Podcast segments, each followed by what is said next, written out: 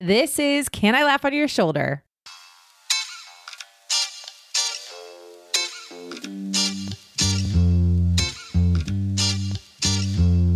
Hey, welcome to Can I Laugh on Your Shoulder?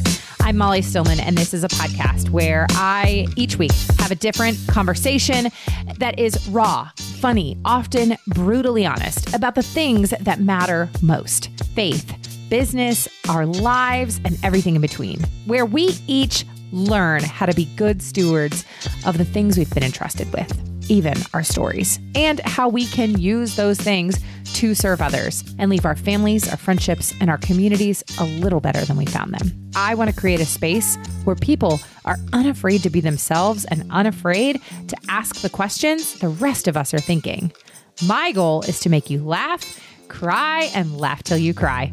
My guests this week are Chuck and Ashley Elliott. They are content creators who have, you may have seen their stuff on YouVersion or RightNow Media. They've served in an array of other national organizations. Chuck is a pastor at Bethel Church in Evansville, Indiana. Ashley is a licensed counselor, and they together speak, they travel, and they just wrote a book called I Used to Be Blank. Because when you suffer a loss, when you are grieving, you enter the realm of used to be. You used to be married. You used to be employed. You used to be pregnant. You used to be secure. You used to be a son or a daughter, a brother, a sister, a mother, a father, a husband, or wife. In that used to be space, you can feel stuck. And although you may dwell there for a while, it's not a place you are meant to remain. And their new book, I Used to Be, is really hoping to light the path to a better future beyond the place of used to be. They share biblical advice, mental health techniques, and they are really wanting to equip you to learn how to live fully free, facing your grief head on, holding on to your faith, and developing healthy ways to see yourself, your life, and your loved ones. This was such a good conversation. I was real hype going into it because I kind of took the summer off from recording interviews. And so this was my first interview back, getting into the swing of things. And it was so good. I really, really love them. I'm thankful to call them friends now. You are going to get so much out of this conversation. Men, women, this conversation is for anyone. So sit back, relax, and enjoy my conversation with Chuck and Ashley Elliott. So I, in a frantic moment, had to hit record because we were just we were just shooting the breeze, and we've we've learned that uh, uh, my guests, well, my guests today are Chuck and Ashley Elliott. Welcome, first of all. Let's just say that. Welcome to Well, the show. Thank you so much for having us. This is fun. We're excited. We're it's already fun. We haven't we just started. Um in any event, Chuck was like, "Where do you live?" And I was like, "Yeah, North Carolina." And he said, "Well, I was I was lived in Hickory for a while." And I was like, "Well, that's where my husband's from." And in any event, we learned that he went to a rival high school that my husband went to. And I just I love that. I just because it's I mean, you know, being from the Hickory slash Newton area of North Yeah. Carolina, it's not exactly Yeah. large. No, it's not exactly a big deal. You don't brag and like put that in your resume. It's like Yeah. I'm from Hickory. Yeah, I'm from Hickory. When His people are like, rights. where? Yeah, when people, whenever people are like, ask my husband where he's from, and he'll be like, Hickory. And then they just look at him cross eyed and he goes, the mountains of The mountains, like near the mountains. It's on the way Yeah. to the mountains. Yeah, it's but yeah, he I mean, kid you not, so that he moved there when he was four. His dad was in furniture. You said your Mhm. dad worked in printing. And Yes. yeah, the furniture industry is that's that is Hickory, North Carolina, is the furniture. That's what they do. That's what they do. And uh, but he moved there when he was four, and his parents, like my husband, is about to turn forty. Don't tell anyone. He's about to be Okay. forty. Um, He's in the next room, isn't he? Right now, he doesn't know. no, he's actually up in our barn. Um, well, his office, cry. which oh, is in okay. a barn. Yeah. Anyway, I could go on a whole tangent. Um, and uh, yeah, his parents still live in the house he grew up in, and his parents still go to the church he went to when he was in high school, Mountain View Baptist That's Church. really cool. And yeah, so that's uh that's pretty cool. So you were okay, I the reason I wanted to start recording because we were learning that we have these this very small world connection. Um Mm-hmm. so let's do the Chuck and Ashley 101 and Chuck I'll have you go first. Give us Yeah. your your Chuck 101. We know that you lived in Hickory for a time, but then tell us more. Everything else is a mystery. Yeah. so I, I moved around a lot as a kid. So I was born in Virginia, lived in North Carolina, Arizona, Tennessee, a bunch of places in Tennessee. Where in Virginia? I was born in Lynchburg. Lynchburg. Okay, I'm so I'm originally from Virginia, not Lynchburg though. So I was like, if you were Okay. if you were from any town I lived in in Virginia, I was going to be like, we're just going to have to stop the podcast. We can't. There's, we have to stop right now. No, I had family in Appomattox and Yeah. Roanoke yeah. and all over. And I have, I- I'm, I'm told that I have some crazy cousins in West Virginia. No, but I'm not from I West know. Virginia. I haven't hung out with them very much. But anyways, I moved around a Yeah. lot and then um, went to a couple different colleges and then I found Jesus and went Hmm. to a Christian college and that's where I met Ashley. Oh, I love it. and and we've been married for 16 years and she's still teaching me things every single day. And we Mm. were work, working with couples, doing lots of work. Um, we teach workshops, we do coaching, counseling, work in ministry. We do lots of things. Amazing. All right, Ashley. Hi. Hello. Are you great from North. North Carolina or Virginia? I am not. I am from Southern Indiana. Born and raised. And I went to Tennessee where I met Chuck at Lee University. Shout out. Loved our time at Lee. And it was a great time. We came back up here, like Chuck said, we got married. We've done ministry together since while we were dating. You know, we mm-hmm. started doing ministry together. And we've just kind of gone through these seasons where we've done some ministry at the church in different rooms. And then we do more together. And we've said we felt like we have something unique in the two of us that we enjoy marriage work and people seem to respond to us. We both speak. And it's always hard to find other couples who would speak with us because it's pretty rare for a husband and a wife to both speak and be passionate about some of the same things. And so as we continued digging into that, we felt like we wanted to write. And the first thing that came to our mind was our grief story. And so we Mm. wrote a book that talked about grief. And we didn't just cover, you know, our story is recurrent miscarriage, but we didn't just cover that. We covered large and small losses from job loss to the loss of a friend when a neighbor moves away who's a friend or whatever the the s- lo- small and large losses are and we feel like god has used our relational tools and the the ministry side of things to help people so it's not just a novel where you're learning a story about someone but we have mental health tools that are bi- biblical based bible based and we want to help people find hope in the lord. And so we've been thrilled to be able to do that work together and kind of find find a new way to do ministry. We also have three kids so it's a, it's a juggling thing that goes Yeah. on. Mhm. but yeah it's it's so much fun and we're excited to do it. Excited to be here Oh, so awesome. All right. Well, I have a lot of questions, but I want to first, I want to, I was so excited to have you guys on because when I first, you know, even came across the blurb for your book, I immediately was like, I, I need to read this book. So it's called Mm. I Used to Be Blank, um, essentially. And it came out uh, August 15th. So, well, first of all, congratulations. Welcome to the Thank birth so much. of a, a book baby. Um, I don't know if you threw like a book shower and I don't know. I- I'm writing a book right Sounds like now and it feels like birthing a child. So like I congratulations to you. thank you so much I love the concept of this and it is something that I think feel like so many people can relate to and I want you to really unpack it because I like I'd even just in the last I don't know it was sometime in the last month or so I was speaking at a church in Texas and I was working on the the the message for for that um Mhm. engagement. And I was writing it on kind of the the gifts of the body like the body of Christ and and community and what does this look like and how do they all fit together.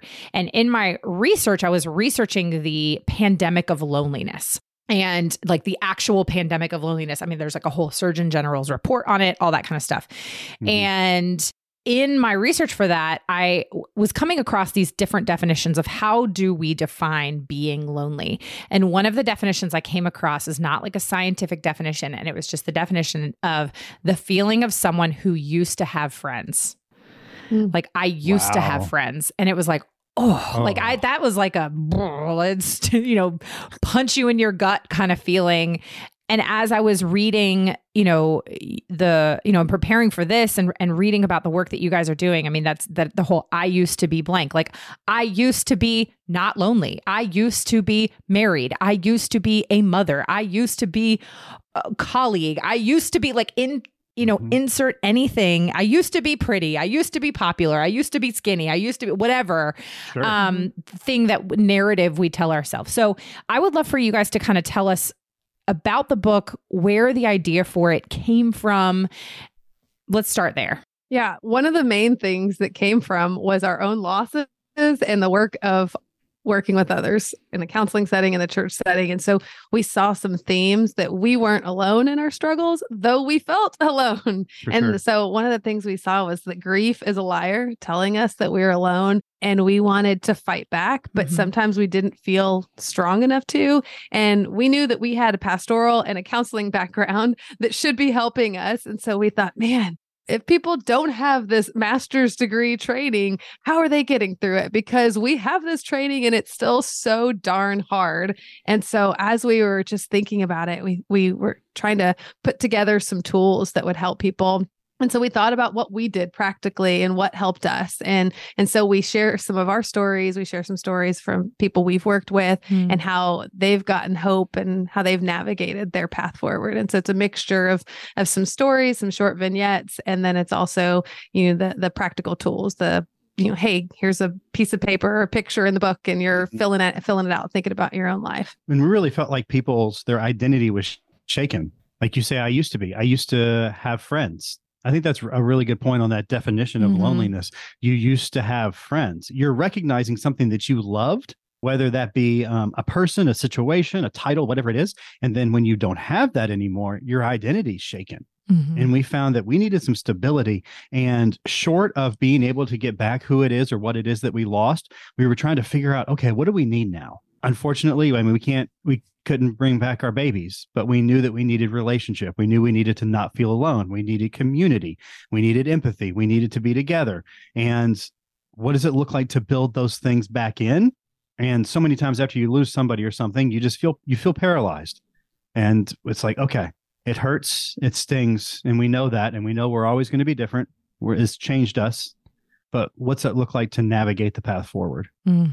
Well, I also personally resonated with your story because mine is a little bit similar. Um, and I'm sure that you've probably heard from so many uh, couples and, and women that um, share similar stories. Um, and um, I'd love for you to share your story of your miscarriages. Um, so I mean, mine was in, so we have two uh, living, you know, children here on earth. Uh, Lily just turned 10. Whoa and Amos is seven and a half.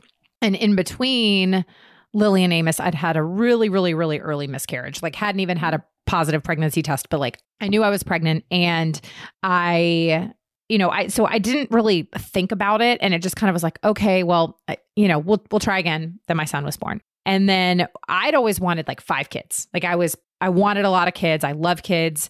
And um, so we went to to try again after my son was born. And we had the kind of the plan, like our son and our daughter are exactly two and a half years apart, like basically to the day. Um, and so we were like, all right, we want another one, like two and a half years later. We like that two and a half year age gap. And so I got pregnant and made it through the first trimester. Everything was great, like looking great. We'd announced we were pregnant, like did a really funny announcement video. And I was like just right about to go to my anatomy scan. I was like one appointment away from my anatomy scan. And um yeah, I I uh went in for just a routine appointment and there was no heartbeat. Um and so I had to go through that horrific process. Um, so he uh, he ended up. We never found out the genders of any of our kids until they were born, and so um, gave birth to uh, Elijah Timothy, and so he uh, passed away. We we did an autopsy, all that stuff. No no answers as to what happened. Well, so I was like in the midst, like the midst, the muck of grieving the loss of Elijah when I got pregnant right away. And that was not on purpose. Mm. And uh, sorry if this is TMI, people. Apparently, after you have a miscarriage, a lot of times your body's like, let me over ovulate. Woo! Just, Mhm. you know, Ready to go. we're all adults here. Um, Yeah. And it just, yeah, the body was like, let's do this. And um, I did not know that, learned that the hard way, and got pregnant again, like immediately. And I was in total shock and obviously was like nowhere near mentally ready to be pregnant again. Sure. And so I g- spent that whole first trimester of that pregnancy like Heisman, like just like I'm not going to get emotionally attached to this thing. Like I can't. I was still grieving the other loss. Got through that first trimester, was seeing my midwife like very regularly. And she was like, everything looks like, she's like, everything's great. Everything's normal, all that. So guess what?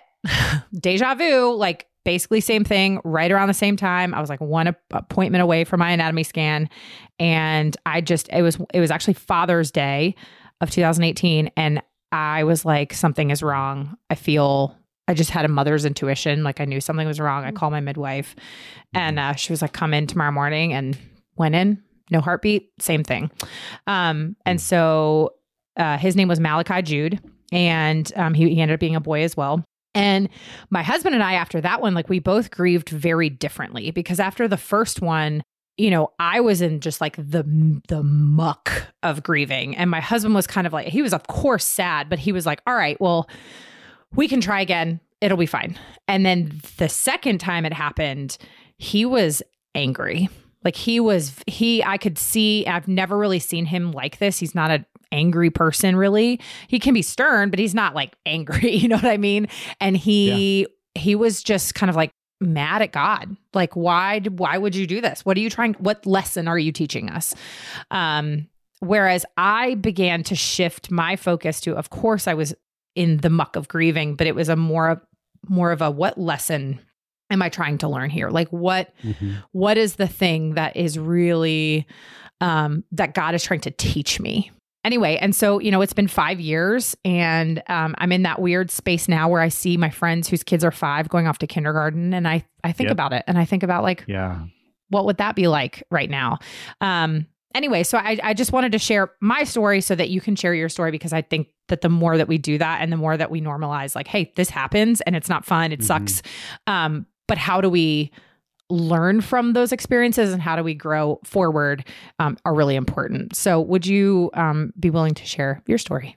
Yeah. Well, first off, thank you for sharing your story. Well, thanks. I really, I really appreciate you going through that and playing that out and how it it catches you off guard and at the same time you're you're worried about it and uh, it, yeah. it's so complicated because so complicated. and it, it presents itself different ways for the same situation for the same person and then you add another human in the mix and it's complicated so i mean we experienced um, miscarriage in 15 16 and 17 mm. and with some of the losses we were just crying in the hospital and just in complete denial. And then after some of one of the other ones, we um, we came home and we were playing Foursquare with our kiddos mm. in the mm. front driveway, and still just completely wrecked. And we got a little bit further along um, in the pregnancy with each one of the miscarriages, and we were researching treatments and going to specialists, and um, we we live in South Indiana, like going to Chicago, going mm-hmm. all kinds of different places, and doing research i mean ashley especially i mean just studying the journal articles thinking about what could the treatments be what are we going to do?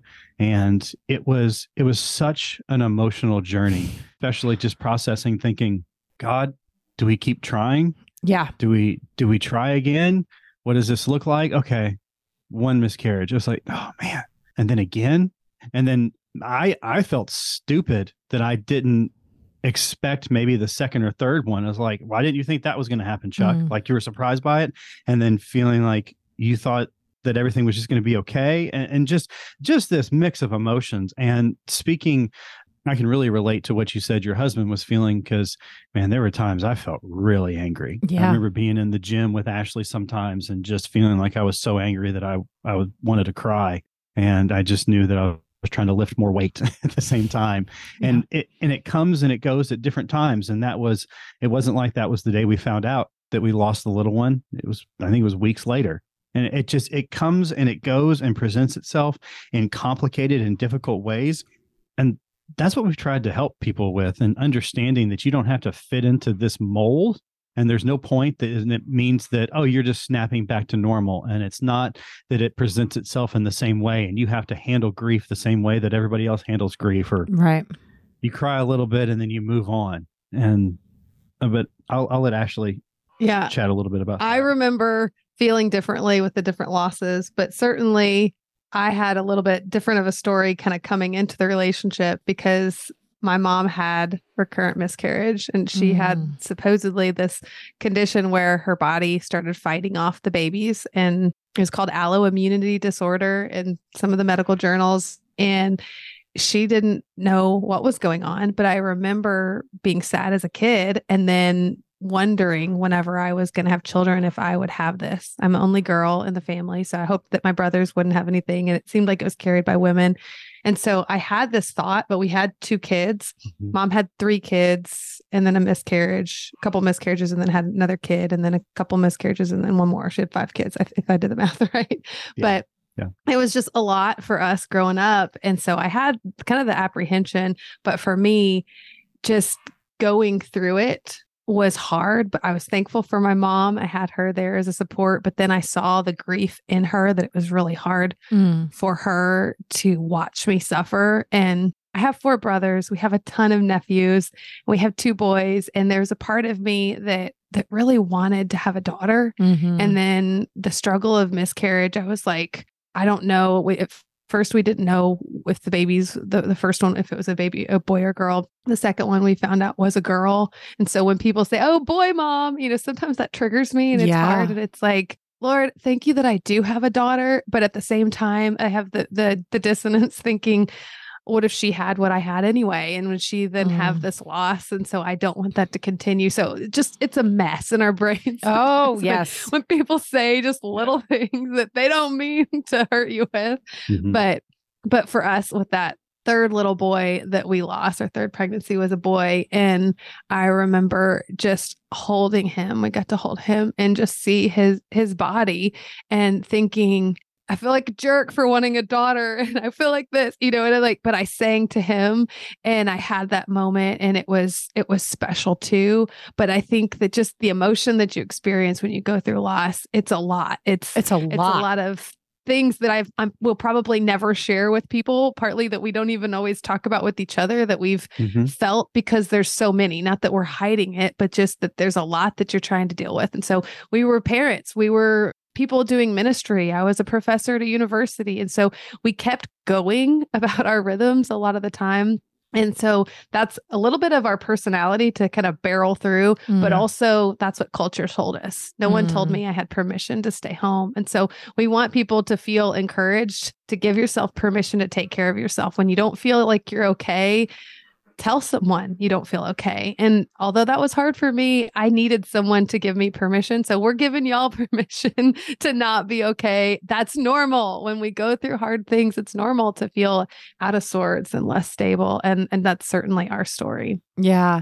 Well, it's so interesting that you were talking about like going and and doing all this testing and you know because I mean I you know I live in an area where I'm surrounded by Duke University, UNC Chapel Hill. Like we have some of the biggest best medical facilities in the country like you know 12 minutes from my doorstep and um you know I felt for a while like I felt like a human pincushion and finally I just I I felt the Lord just say like I need you to just rest and I need you to just wait. And um and a lot has happened in the 5 years since then where you know we still don't have more children. But in that time, you know, we moved to a farm and we planted a church and I'm writing a book. And so like a lot has happened. Um a lot. so God still God is moving and He is Mhm. teaching us all along the way. And sometimes you don't have the benefit um, of really understanding what God is or was doing until you have the benefit of hindsight. And so I my my follow up question to all of that is, you know, that is kind of, eh, I, or I guess just briefly, like, is that really the origin story for the concept for this book? Because that really where the the the seed of the idea began, Hmm. and then you took it from there, or was it just you knew that this was going to play a part of it?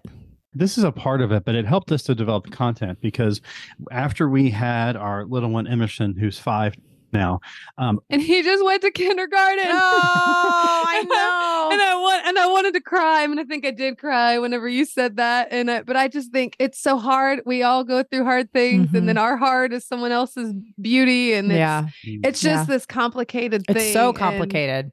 yeah, So anyhow, but he yeah he just went to school. We we did take a year off. we took a year off after we had him and thought, okay, God, what do you want us to do with this? And when we started to Mm. um, shape some of the content and we turned our living room into a film studio. And we have a friend who's good at videography. And we recorded a series called Love and Loss that Mm. guides people through loss. And we didn't know what we were going to do with it. And ended up that it got picked up by RightNow Media. Mm, that's awesome. You can see it there. And we've got series and things that are on there. And that turned into like developing the content.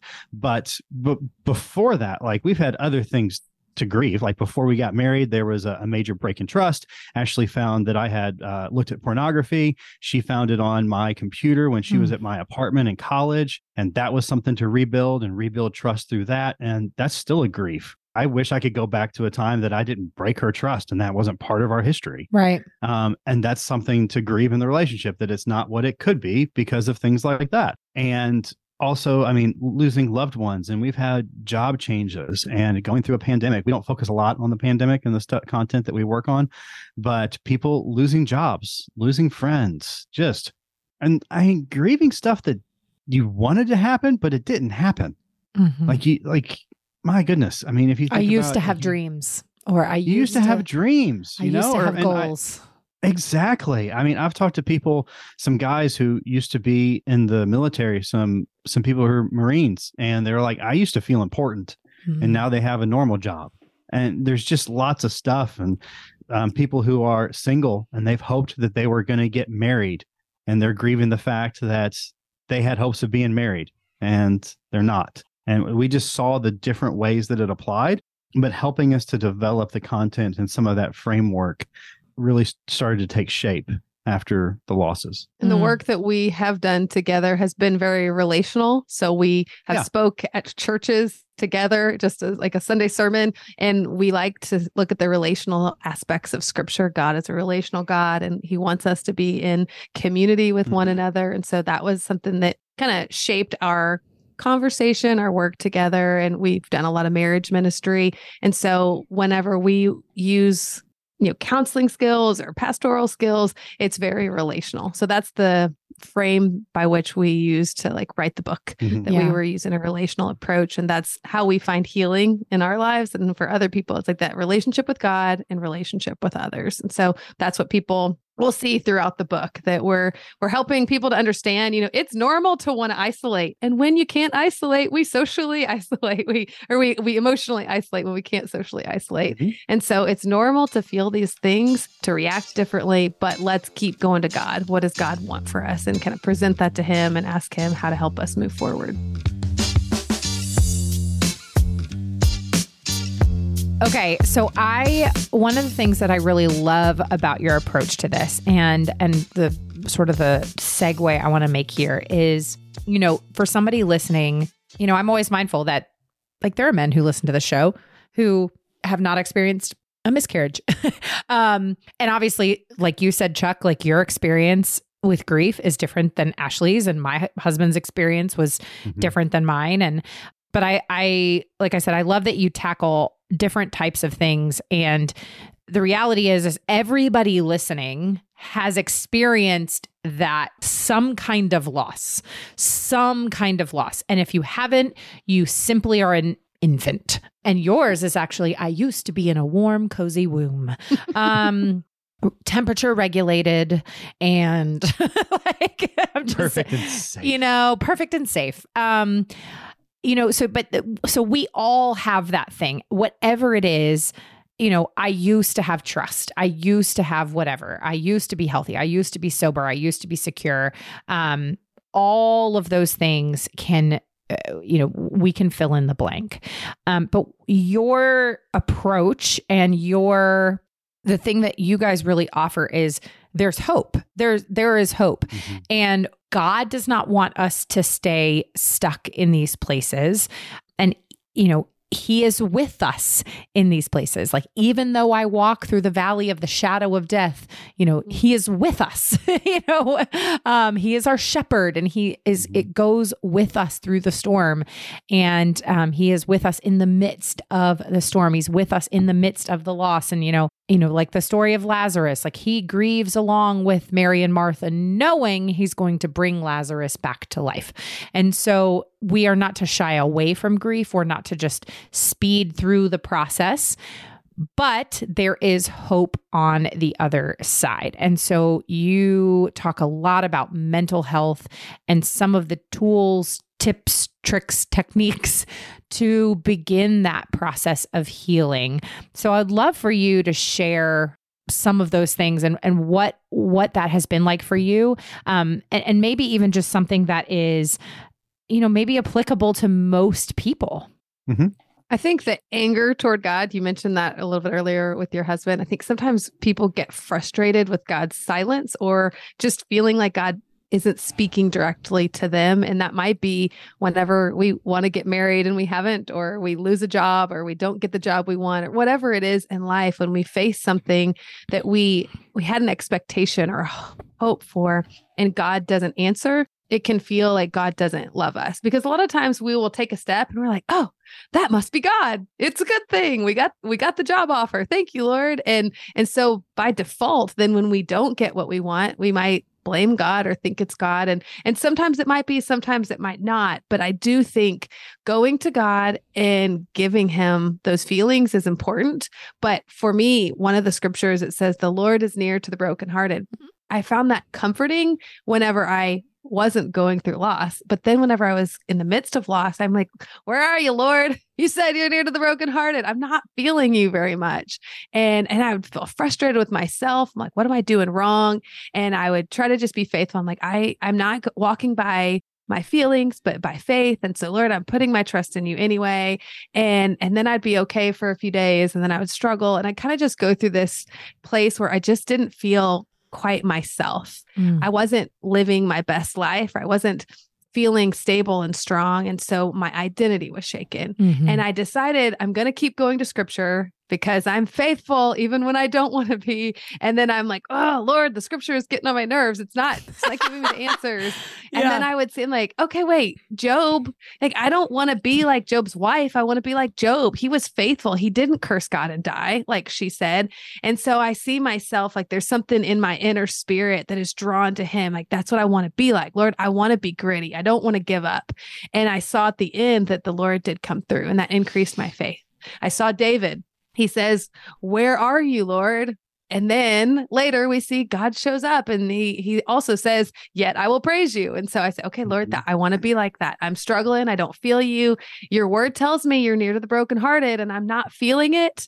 So what other scriptures you got? And I eventually, I mean, we're talking months here. I come to a scripture in Job that says, The Lord speaks in one way and in two, though man may not perceive it. Mm-hmm. And so it shifted my prayer. I said, God, Help me to perceive your voice. I assume I am missing it. Mm. I've prayed and I've said, Lord, you're near the brokenhearted. This is what scripture I'm praying, but I'm I must be missing it because I know your word tells us that we have this intrinsic ability to perceive God and nature and the things that, that God's made. And so I know that in my grief, I must be missing something. So help me. Mm. And I'd mm. have some days where I really felt like God did open my eyes. And then I'd have some days where I felt like it was still just hard. And so I'm just trying to be faithful, even though it didn't feel easy. And so I want to normalize that because I think so often people wait seven years to tell the story and they tell the story in a beautiful poetic way that makes it sound like they didn't have any struggle, that they were great and and God is just rainbows and butterflies. And the reality is it's it's hard sometimes, mm-hmm. but God is worth our sacrifice. And God was worthy before we get our we got our answer before we get our our baby before we get the the cure before we get all the good things god was worthy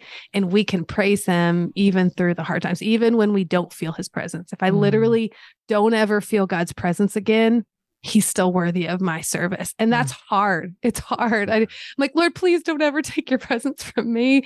But sometimes it's hard. It's hard. It's me that separates myself from god maybe. Sometimes i guess the lord lets that distance happen to teach us or it makes it a little bit i don't i don't know. Sometimes i don't know what god does. Like are, are you doing this? Is this the devil? Oh, i'm not oh, exactly sure. goodness. Yes. Yes. I've worked in the church for a while now and sometimes it's like oh this is a good god but god doesn't feel like he's good right now and why did he take this from me? Why am i going through these things? And yeah. I'm supposed to learn something and i i sometimes I blame modern Christianity in the way that we approach God and we think that it's just supposed to be life enhancement skills. Ooh. You go to church and that's not really what it is and it's really hard. Mhm. And if you're I mean it's simple but it's difficult to have some that to accept Jesus as the Lord of your life. You are no longer the Lord of your life. And submitting to that day in and day out is difficult and also admitting that not admitting but realizing that God wants to be in the middle of your worst filthiest moments when you're at home by yourself and you feel like you can't go on anymore and you're sobbing and you can't handle it and you're saying and thinking the things that you don't want anybody to know about God wants to be right in the middle of that just as much as if you're on the front row raising your hands at church. Mm. Mm. So interesting. I heard a sermon yesterday. So I was in Texas for this. I was speaking at this women's ministry thing, and my friend and I stayed through the weekend so that we could go to church. And being church planters, we very rarely get to just like go to someone else's church. So we were like, we're seizing the seizing the opportunity.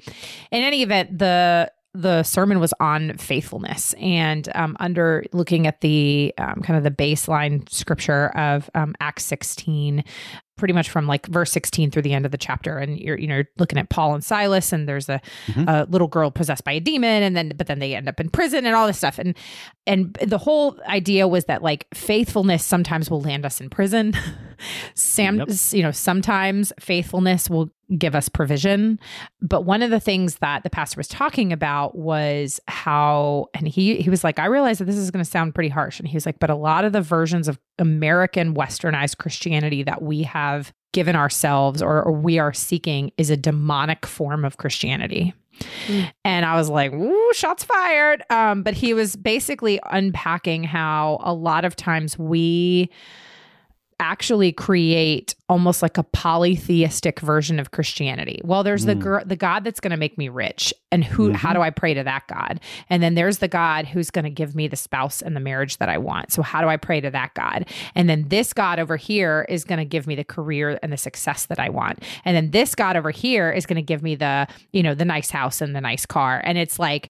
Oh yeah, that is a polytheistic Yep. demonic form of what people want to think is Christianity that it's just like, oh, well, if I become a Christian, if I surrender my life to Jesus, then the rest of my life is just going to be easy peasy, lemon squeezy. And we're just going to be doing the thing and I'm going to be getting what I want and what I'm going to pray for things and then I'm just going to manifest it. I'm just going to manifest it and it's going to come to fruition. And that is not how it works. That is not biblical.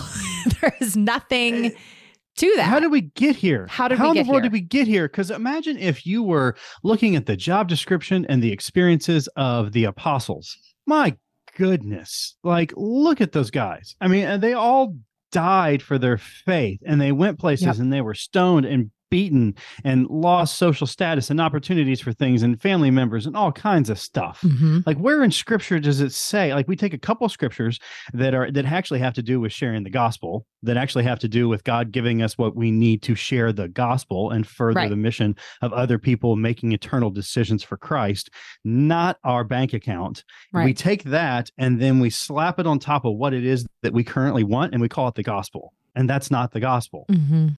Yeah, exactly. It becomes this just uh this yeah this form of christianity that isn't really what what jesus asked and and you know i, I believe it was you know jesus said you know take up your cross and Mhm. follow me and um to die to self um and i love uh what is it john 6 30 or 330 where when where he's like you know lord you must increase and i must decrease Mm-hmm. um, I pray that prayer every single time that I ever speak.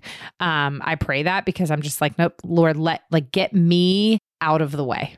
Um, I just need to get out of the way and let you move. And that is when God is able to do his best work. And I really feel like that is what God teaches us through suffering and through grief and um you know so much of you know I feel like what what you guys have been sharing too is that allowing giving yourself that space to grieve to understand that suffering is a refiner and then Mhm. how you then you know what do you learn learn from it in the future I I really like that you asked what can you learn from that because we found that like there's things that we need to learn along the way. oh And- absolutely one of the things you mentioned with that verse, like I must decrease and you must increase. I often would read that verse and it's kind of this Ashley is not good. She needs more Jesus. Lord, I must decrease and you must increase. And whenever I studied it a little bit recently, I realized, I think it's John the Baptist that says it, and he he doesn't stop baptizing people and he doesn't stop doing these things. I believe that we can be fully who God's called us to be, but it's like the best version of Ashley, the best version of Molly, mm-hmm. because we're full of Jesus and we can walk in confidence. Mm-hmm. And I think sometimes I've prayed that verse whenever I feel like I'm in, in a really negative space or I'm feeling in grief, like, Lord, I can't do this. And I'm trying to teach myself to pray that in a positive way. Like, Lord, I want to be so full of you that I walk out there and I can be loud and I can be confident and I can keep people's attention because your word is holy and people should come to church on a Sunday morning and be excited and invigorated by your word and that I can be the vessel through which you flow to speak to people's hearts and that I can be me. But sometimes I will feel like, oh, I need to be like quiet or something different to say like less of me and more of you. Mm. And and I just think that that's what grief does for sure. For it makes me think like I need less of this because this is icky. And it's like, no, we need more of Jesus. And that's what it means to be less of the sinful side, but more of that spirit filled side. Mm, that's so good and really interesting that you shared that perspective because I don't know, and I, and I, don't mean to be like, well, I've just never had that problem, but but like I think I don't think I've ever played it in. Well, I think I don't think I've ever prayed that from a perspective of it as it being a negative thing. Like that prayer for me has always been from a positive perspective. But now that you say that, yeah. I love that you shared that because I'm like, oh, I'd never thought of it as a negative way because I I guess for me because I have a big personality um mm-hmm. and so I I was always told that I was too much. Like I've mm. been told many times in my life you're too much. And um I have countless stories of that. And so I I think for me it is more that from coming from that perspective of like you said just just being so filled with the holy spirit that like i don't ever like i was talking with a, uh, my friend about this. It's like whenever i speak at like our church I actually get really uncomfortable and go like hide afterwards because I don't want people to come up to me and be like, that was so great. You were great. I actually really don't genuinely mm-hmm. do not want that. And I'm that's not me trying to like humble brag, is I, I it mm-hmm. makes me really uncomfortable. And I know people's hearts are in the right place and it's my own sure, thing sure. that I have to work with. Um, but m- the biggest compliment someone can give me after I ever speak somewhere is I had never known that about the Bible. Or yeah. you just made the Bible so exciting and I was so in it, like I never knew the Bible could be that fun. Or you know, like things like that where you really made this p- part of scripture come alive. And I'm like, yes, like cuz it's not about me, it's letting mm-hmm. God because God is exciting and his word is exciting and his word is fun and the Bible is fun. And people I believe that people who bore people with the Bible are the worst. Like, like, guys, this is the most, you're taking the most exciting news, the most exciting story ever told in the history of the universe. And like, why would you bore people with this? Like, that is terrible. And so that's Amen. that's my prayer is that I would be so filled with like the joy and the love of the Holy Spirit yes. that people would see that and mm. not Molly Stillman just being too much. I love that. And by the way, someone told me I was too much yesterday. People looked at me multiple times today like I was too much. I, I just See? I get that. Yeah. And sometimes I'm just loud and I'm a lot. We See? we got to do a book signing at the Y, which is a unique the YMCA. Yeah. And during class, he was running. He ran so fast. He ran past the door and nearly into the wall. So Chuck, while you screaming, was a lot of fun. Oh my I gosh. And it was great. But I'm like, wow. Sometimes I'm just a lot. No, but I completely agree with that. Like, okay, so the creator of the universe, the creator of everything, the most powerful, interesting story ever told, and then we're boring it. That's our problem. Don't put that on the creator. Don't put that on the author. That's the delivery of that person and Amen. what it is that they're doing. And you know what? Every church service doesn't have to feel like a funeral. Amen. It's like it's solemn and respect does not mean that you have to be thank you for coming today. Like that is Mhm. not more reverent. I don't think that necessarily makes God happy with you because you sound sad and you sound more like what a 1940s version of God from heaven sounded like because you're trying to mimic that voice coming from the Yeah. clouds. Does not make you more spiritual. Yeah. And I want to echo that now we're all three going to maybe have a, a little extra pressure. I'm, I'm going to feel it. Y'all might not, but a little extra pressure to do a really fabulous Better job. bring it, Molly. You better bring it. We do. oh, I love it so much. Yeah, but no, it's I agree and I yeah, you are not more reverent because you're being real serious the whole time. Um and it's it's the same reason like why when we talk about being in stages of grief to know that there is actually hope on the other side and that there is joy and like i you know so i do um, a chronological bible reading plan every year where i read through the bible chronologically and right now i'm in I'm in the trenches. I'm gonna be honest. I'm in the part of the Bible that is not my favorite. And every year God sanctifies me through it because I'm always like, God, really with Ezekiel, why are we cooking bread over feces? Like, why is this? Mhm, Why is this a thing? Like, why is he laying on his side, Lord? I don't, I have so many questions. Like, you know what I mean? Like, but then I laugh because I'm like, because God's like, you got to admit, this is a little funny. I realize it wasn't funny at the time, but it's a little funny that, like, maybe I had a sense of humor. Can we just have a, um, I actually stole this phrase from Beth Moore. Um, she says, sanctified imagination. Like, can we just let scripture come to life and have a sanctified imagination? And sometimes I just like to picture Ezekiel laying on his side and just looking up at God being like, for real, like, Like, like really? how did I get here? This is what you have me doing? This, Yeah. this is it. This is and then it. here we are Yeah. thousands of years later going, really, really, Lord? Like, what? What was the point? Um, I get to be that guy. I get to be that guy. Yeah. And so it's like you can't write a lifetime movie that is more exciting. Um, you know, you know, Christopher Nolan could not make it, this more exciting than what it actually is. Um, so all that to say is God gives us, He gave us all emotions. He gave us all moods. He gave us all feelings. Like he is creative and and like we see joy and grief and sorrow and confusion and heartache and elation and laughter. Mhm. Like we see every single emotion, every single we see melancholy, we see romance, we see seduction. Like it's all there. And God is so intentional in all of it and I um I just I love it. I love it so much and and so I, I, I to your point is you are not more reverent and more holy because you're just standing there speaking using words like beseech and thou and thy and like I love it. I love some of the the King Jimmy stuff uh you know and and the old hymns. I love it. But we also can bring scripture to life and God gave us those spiritual gifts to be able to do that and anyway, I've realized I've just gone on a complete soapbox and tangent, but here we are. No, and I'm standing next to you on the same box. this is so, this is why you come the on my is show. big enough for both of us. That's good.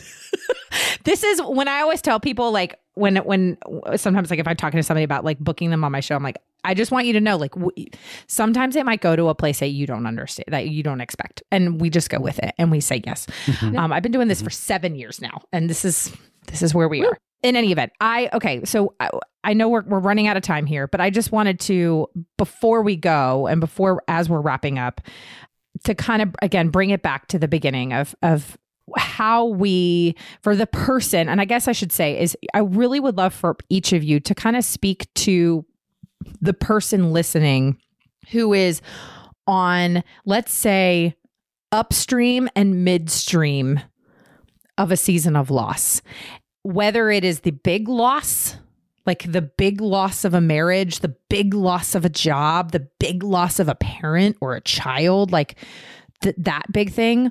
Or the, I love that you give that example of the little loss of the best friend, the neighbor that moved.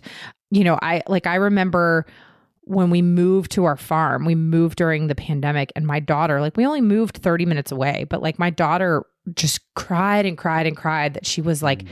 never going to see her best friends from her old school ever again. And she's kept in somewhat in touch, but she, in some ways, is kind of right. Like we really haven't seen them very much since then, but she has new friends that have, have become so special and you know sh- we wouldn't trade it for the world and but that was hard in helping her honor that like those were amazing friends that you had for a, a season of time and we still love them and we honor that relationship but that's you know we're it, life is a little different now. So any minute. Anyway, I just um I want you to kind of each speak to those people, whether they're upstream or they're midstream from in that season of and what to do next.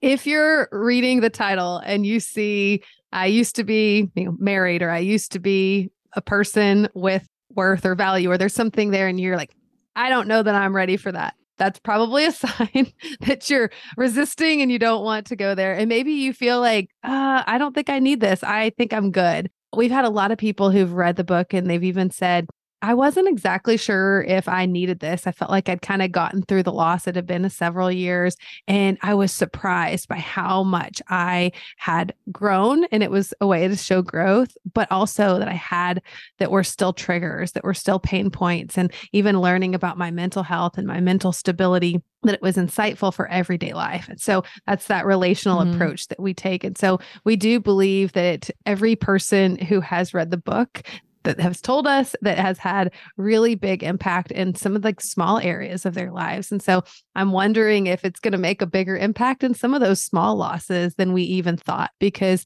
helping people to understand you have big losses and those are typically more obvious that we should get help.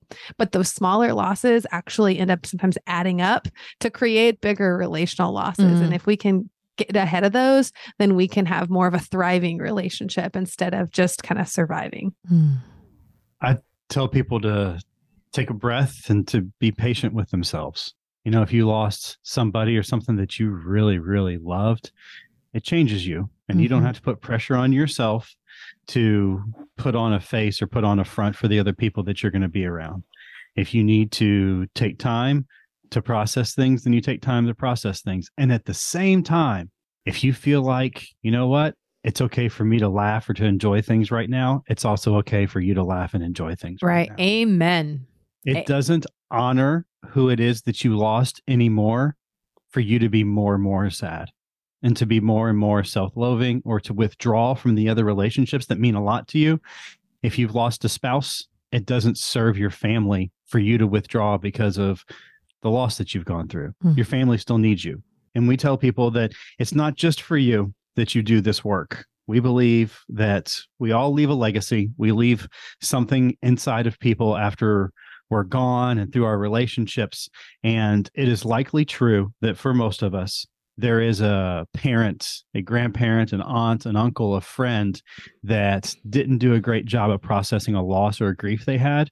And they were not emotionally, relationally, or spiritually open to something that you could have benefited from. Hmm. Now let's flip that. What if you did this work and you were present, you were available, you were emotionally available and not shut down to having another relationship after this loss? How's that going to have an impact? Have an impact on your kids, on your grandkids, what is it that God would want to do and how is it that he would want to use you even though things have changed it's okay that it's different and if we just wait you're not waiting until things just to go back to the way they were before things changed mm.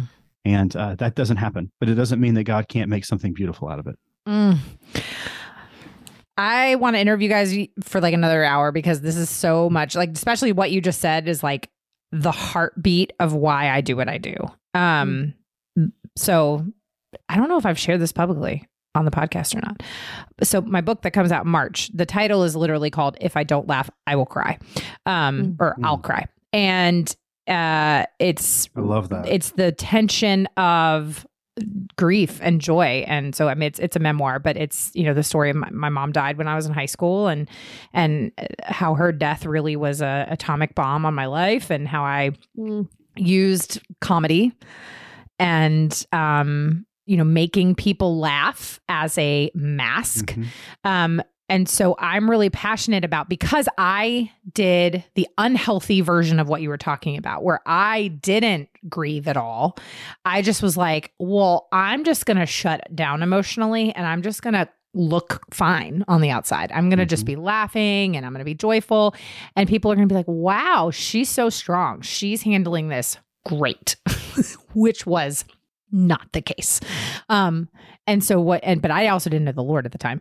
But then, you know, here I mm. am now 21 years later after, you know, the loss of my mom and I uh, am a Christian now. And I believe that there is it is okay to live in the tension of the both and. You can be joyful and grieving at the same Yes. time. You can laugh and cry at the same time.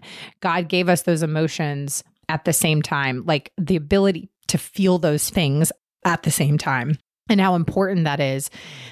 And that, yeah, that doesn't make me miss my mom any less or, uh, uh, you know, miss the, my babies any less. Like when I laugh or I'm able to joke about something, you know, like it's not, Mhm. it's not d- not honoring them. It's just living in the reality of the beauty and the the brutal parts of life and giving ourselves the space and the permission to be able to to do that and to feel that. My last question eh, was was really prompted by something you said and that is what would be your advice for somebody who is a f- friend or a loved one of somebody who is maybe in the muck of it of how to support them while they're in that uh, feeling of used to be. Well, we certainly frame most of the book around helping us first get help. So our goal would be then that we help others down the road. So we do have toward the end of the book, we we talk about how to help others too. And so you could you could read that chapter, read some of those, but we'll we'll touch on a few of the things that we mention. And one of the things is just trying to be creative at the way that you can help. Because a lot of times when someone goes through loss, we'll send a text that sounds like this Hey, thinking about you. If you need anything, let me know.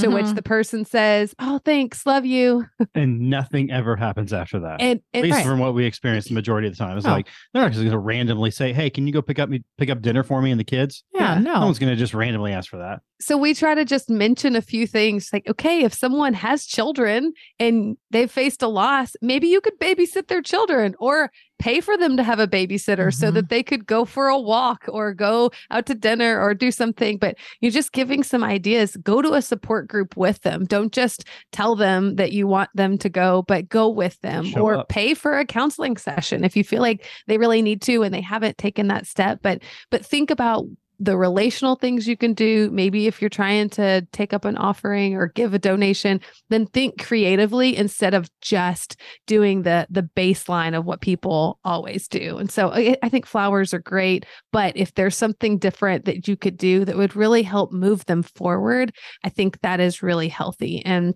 and so we we just give people the freedom to look for creative options and i think Mm. that that that that would have helped us more and so that's part of as we're reflecting on ours and thinking about what people do. Like it's not because people are bad. They just are busy with their own life. They're unskilled about how to talk about grief. So they avoid it. So we want to give compassion, but also let's push ourselves to help others when we get to a place where we're strong enough to Mm. do so. And don't feel like you have to say the perfect thing because you, you, there is no perfect thing to say. Amen. Like when you show up, you don't have to say something to take away their pain because you're not going to say anything.